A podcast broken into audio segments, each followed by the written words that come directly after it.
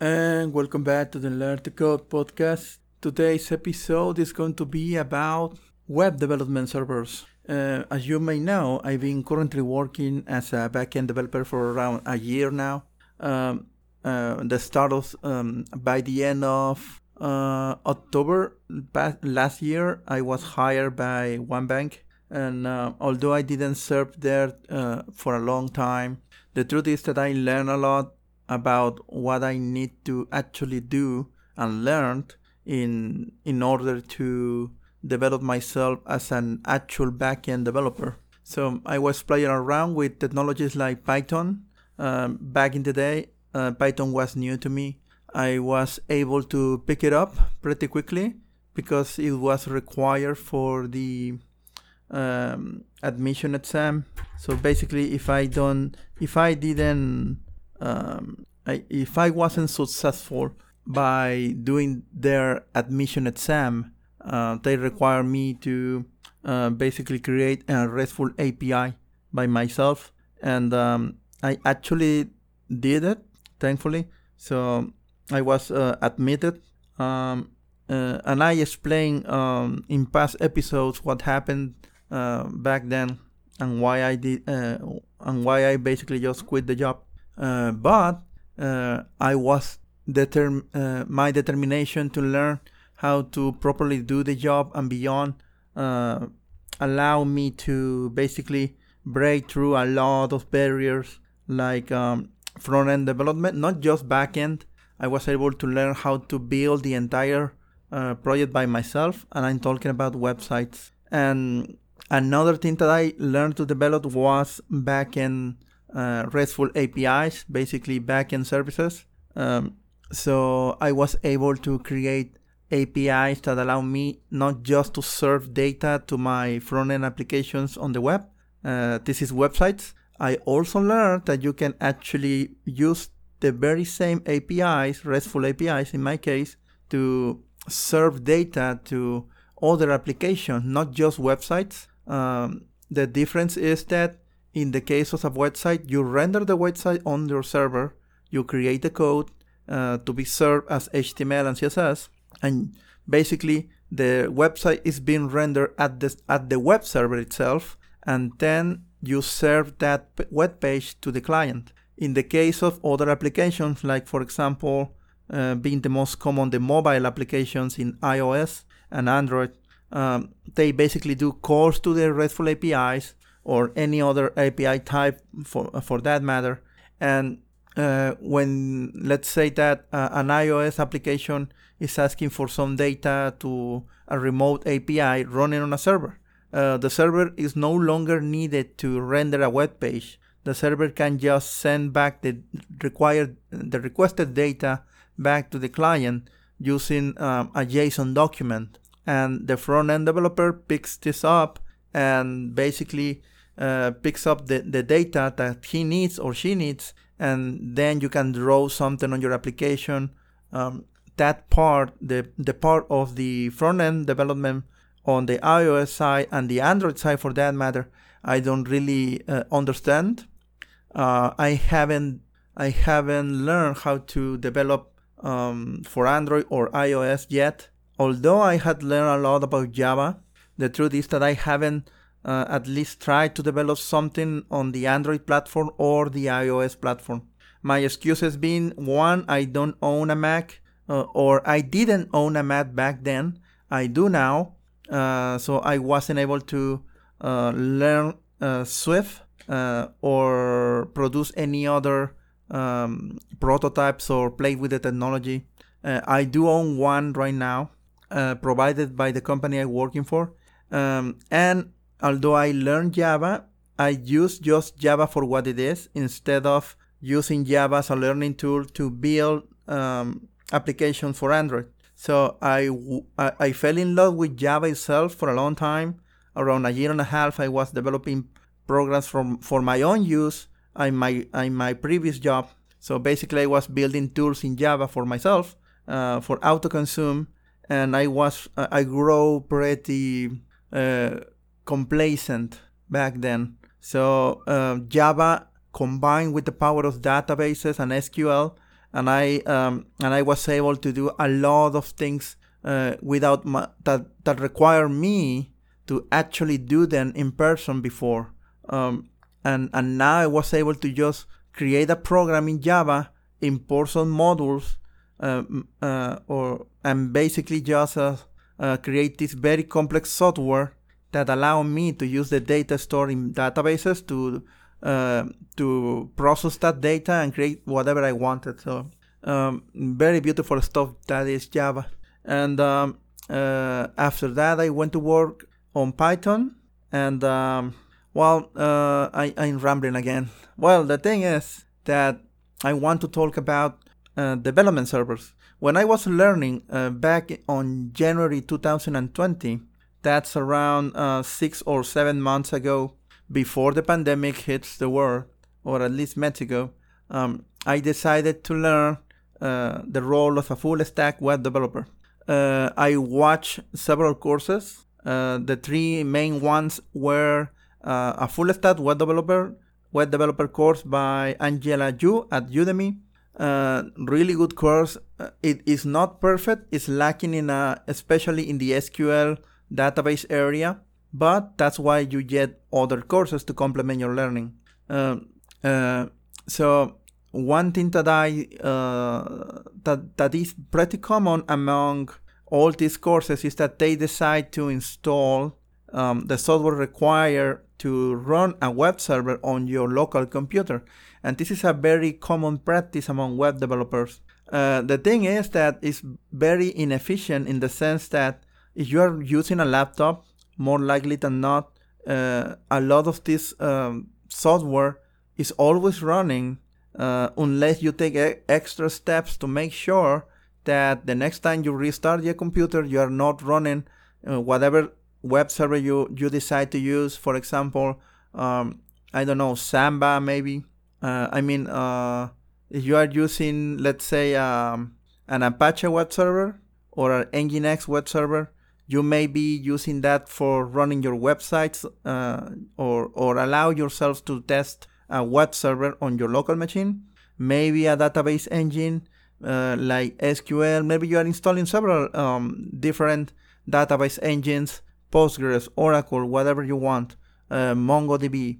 And as you keep installing these tools and these uh, and these dependencies on your local computer, your little laptop is going to start to bloat because all of this um, software is requiring you to spend your resources, RAM, processing power from your CPU, sometimes even network. And most of the time, you are bloating your installation. It, it, and then it's, uh, developers are surprised that their their uh, their a thousand dollar computer is not running properly.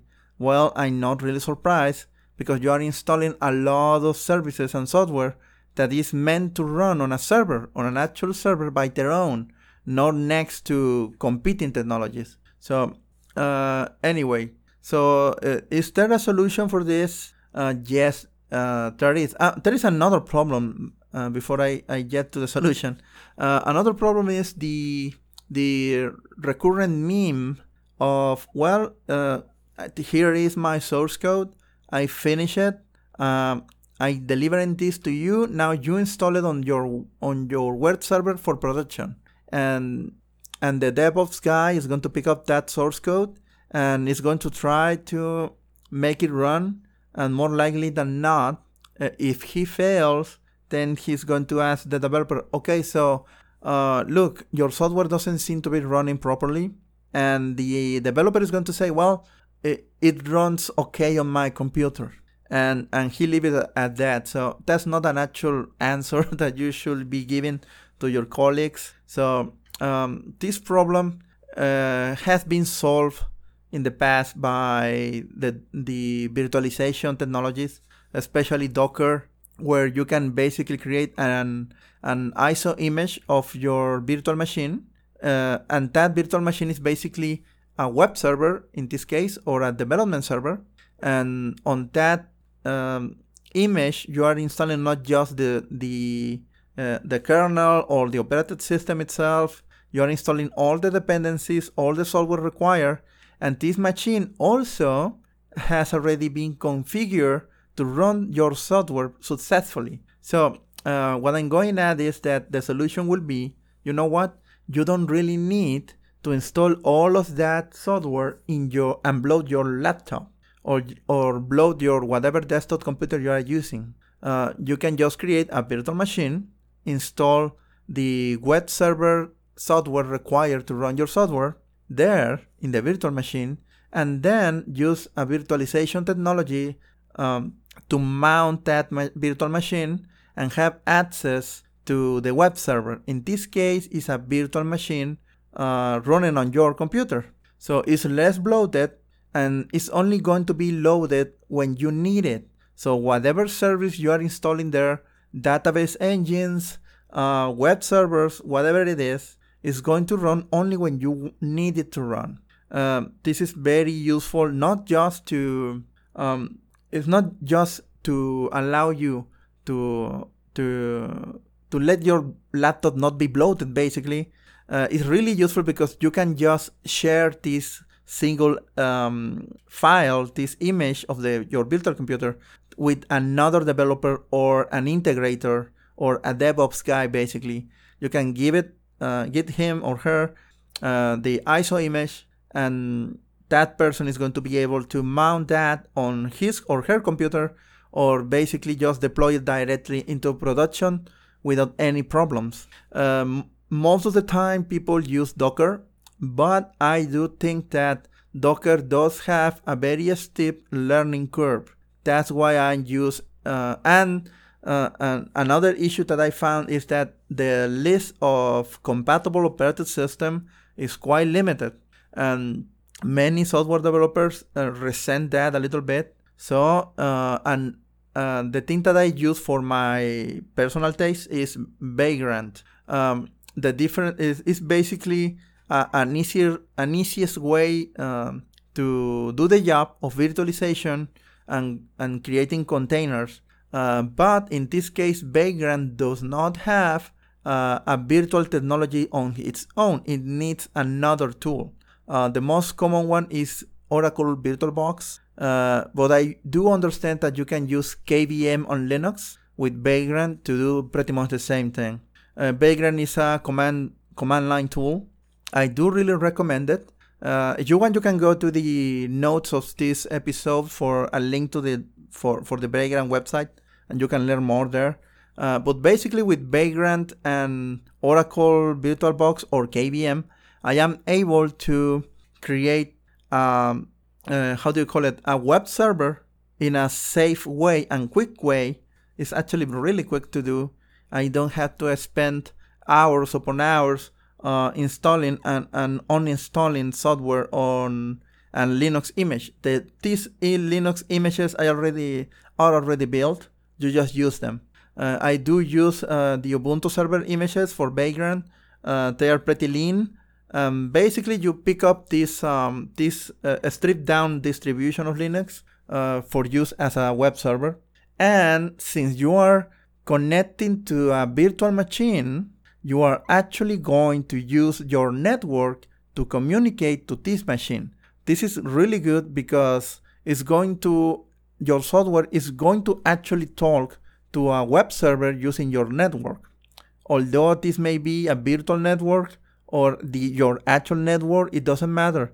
Um, your web server is going to be running on your network, and this allows you to actually test this in an actual network. So, whatever issue is going to come up um, on the implementation stage, you can actually test it out here beforehand. So um, a lot of people are still installing uh, their server software on their own computers, and I have nothing against that. But the truth is that the ease of use and the many advantages of using virtual web servers or virtual machines uh, as your development server are so great that I don't see the case of getting back to installing all the software on my development computer and so on and so forth. I only need to install Vagrant. I only need to install um, whatever virtualization technology you prefer. You can use VMware, you can use uh, KVM as I mentioned, Oracle VirtualBox, whatever you like. and it should be working just fine. Uh, the the virtualization technology comes um, uh, comes apart from Vagrant, so that's the that's a plus that Vagrant is actually bringing to the table by being less uh, because um, VirtualBox, uh, I mean Docker does provide some virtualization uh, on its own, and Vagrant doesn't. But in this case, that becomes a feature on Vagrant because you are allowed to use whatever you want. And the learning curve for use Vagrant is really low. That's another thing. Uh, and another plus is that you do have a, a very wide um, variety of operating systems to choose from. Um, many times, software developers do have their own specific and preferred operating system or even Linux distribution. So not everyone is happy using the Bash console. Uh, some people like to use the Fedora one, um, the Fedora server version. Um, uh, so they are free to do whatever they want uh, as as long as they uh, use your dependencies in their system. So basically, uh, they can keep whatever operating system they like or distrib- or Linux distribution they want and install your software there or your dependencies. Uh, so and your software should be working just the same.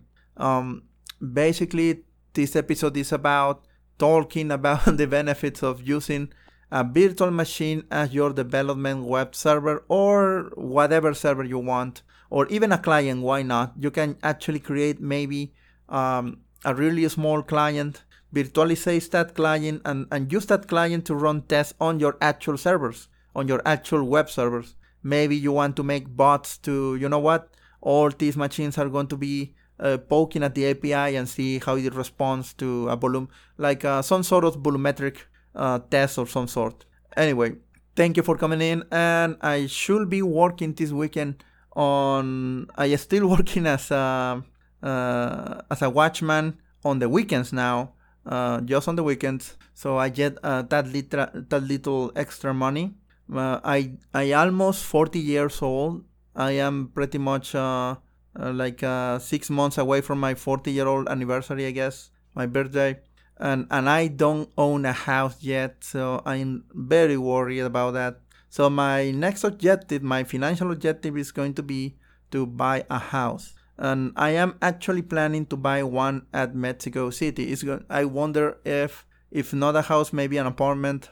Uh, Mexico City is not really a good place to be living on, but there is a lot of money there, and my job actually is going to bring me there. So, um, well, that's pretty much it, I guess. Thank you for coming in and see you tomorrow.